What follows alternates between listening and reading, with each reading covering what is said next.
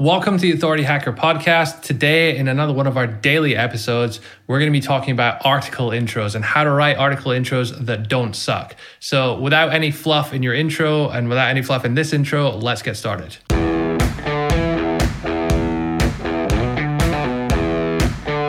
Welcome to the Authority Hacker Podcast. No hype, no BS, no censorship. Just real life online marketing tactics.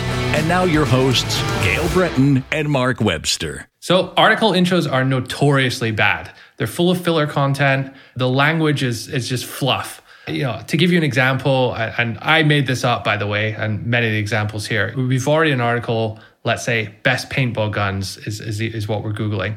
It will say something like, in this article on the best paintball guns, I'm going to look at the a lot of paintball guns and tell you which is the best. Right, no shit. That's what I Googled. I kind of figured that's what you're doing. And then it will go on to say something like a paintball gun or marker is a device which shoots paintballs. Not realizing that if I'm Googling this, I already probably know what a paintball gun is and know what it is. I just need to know what the, what the best one is. Then they'll often go on like some random tangent, like they were invented in 1962 by Alfred E. Paint a, as a way to chase goats out of his farm. And what as interesting as that might be, that does not need to go here. That can come much later. It's not intro kind of content. That's related content, which should be much further down you'll often get just multiple paragraphs of filler stuff stating the obvious. It's really, really bad if there's ever a site which is writing a lot of similar articles with different geographic regions, like best golf course in Ohio, for example, where the, the article will start off saying something like Ohio is a state in the Midwest of 11.69 million people. Its capital is Columbus and home to the Ohio State Buckeyes. Like it's just completely irrelevant, but they're writing that so that each of the best golf in whatever state articles can be a little bit different. And it's a, a, surefire way to just like turn people off your, your content straight away. So, how do you write a better intro? First and foremost, write it last. I've told loads of people about this. It's kind of common wisdom, but most people who I've ever observed writing an article or when I ask them about it, they, they don't really follow this. They write it first because that feel they, they feel like they need to kind of get into it somehow. Next, Avoid any fluffy words or fluffy sentences. Every single sentence, every single word should add value. Don't state the obvious. Don't tell people something they're likely to already know. Third, keep it short. So a few sentences are okay. Writing one paragraph sentences, absolutely fine. People have come to find a, an answer or a solution to a problem or some information about something. You need to give them that as fast as possible. Don't give them stuff they're, they don't care about or stuff they already know. A good way to think about this is something called the inverse pyramid of value, I think it is, where you want to be giving all of the or the majority of the value immediately so in the intro that could be if you're doing like a roundup kind of review you could tell someone what the best paintball gun is in like the first couple of sentences you could write something like after comparing 10 of the latest paintball guns from the top manufacturers, I found that the best paintball gun was the Desert Fox E9000 or whatever it might be called. So start off giving giving away the answer straight away. If it's an info question and like, you know, how fast can you start a website, you know, give them that answer straight away. Second, in the intro, you want to be uh, in terms of structuring it, you want to be establishing trust. So why should people believe that your recommendation or your opinion or your knowledge on this is good?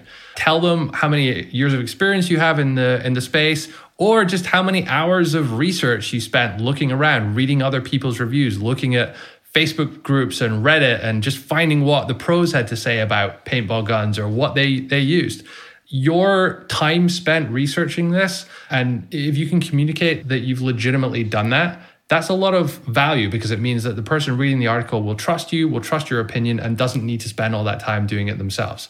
So you could be, you know, I bought all 10 guns myself and test them across a weekend. Or you could just be like, oh, I spent X amount of hours researching this. Then you want to move on to something which is like a, a preview of what's to come. So think of like a mini mini table of contents, but not a table of contents. So in this article, I'm going to compare, you know, with paintball guns, what all the aspects are, maybe firing speed, range, weight, price, etc. And then you want to have some kind of like open hook It's going to get people to move on to the next next section, but also to encourage them to read the whole article. So you could say something like, "There are a number of good guns, but the best one for you will depend on your style of play. So keep reading to find out which one you should choose." That's like a, a hook. So like, oh, okay, so there's like some nuance in here. I want to I want to learn. If you don't care about that, if you don't have time, if you just want the best one, you can still go and click that link from from the best one straight away, and that, that's your intro right? It can be three, four sentences if, it, if you really want. Most likely, it's going to be, I don't know, no more than six sentences uh, across two, three paragraphs. So stop writing fluffy intros, give all the value away straight away, keep your focus, hook people in, and then just transition to your article and write it. Write this intro last uh, because it's very difficult to do all these things if you don't know what you're actually going to talk about or what what the best one is going to be until you write it. So I think this is cool, but I've never managed to get outsourced writers to do this properly. It almost feels like it's a requirement in ProBlogger to not know how to write intros so that you can apply for jobs.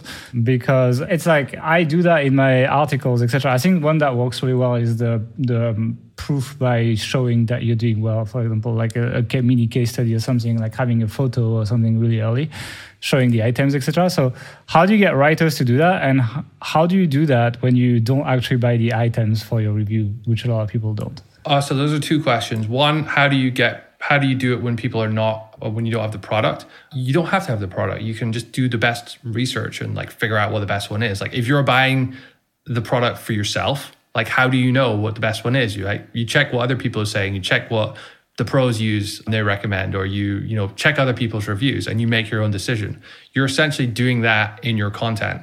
And that is adding a lot of value. It's saving people a lot of time.